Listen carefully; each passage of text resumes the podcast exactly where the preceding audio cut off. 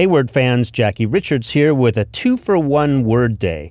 Today we're looking at two very common words with a similar and surprising origin algorithm and algebra. As our world has become ever more automated and optimized by computers, programs, and mathematics, and we march to our inev- inevitable biblical destruction known as the AI singularity event, algorithms have become, shall we say, more prominent in people's minds. An algorithm is basically a process or set of rules to be followed in calculations or other problem solving operations, especially by a computer. I mean, you could do algorithmic calculations on paper, but why do you think people invented computers? You expect me to roll dice and get my fingers covered in ink? No, thank you. Let the algorithm do it. But why are these things called algorithms? Let's walk the word back through a thousand years of history. Algorithm comes from the French algorithme, which came from the Old French algorisme, which in turn is related to the ancient Greek arithmos, but is also related to the medieval Latin algorismus.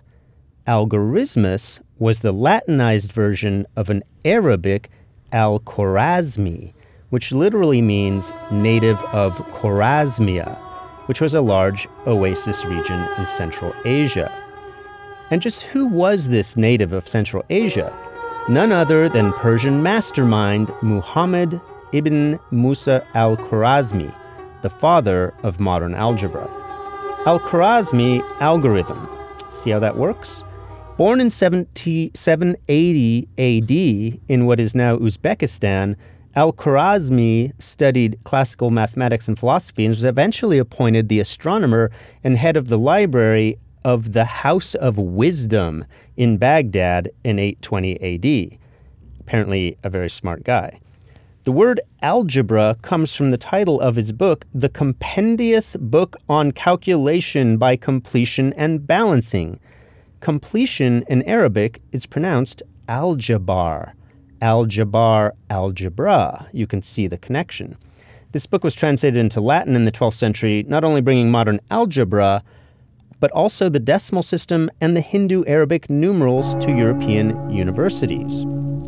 So, next time you hear the word algorithm, make sure to chew someone's ear off about the ancient Persian scholar named Al Khwarizmi. Talk to you tomorrow.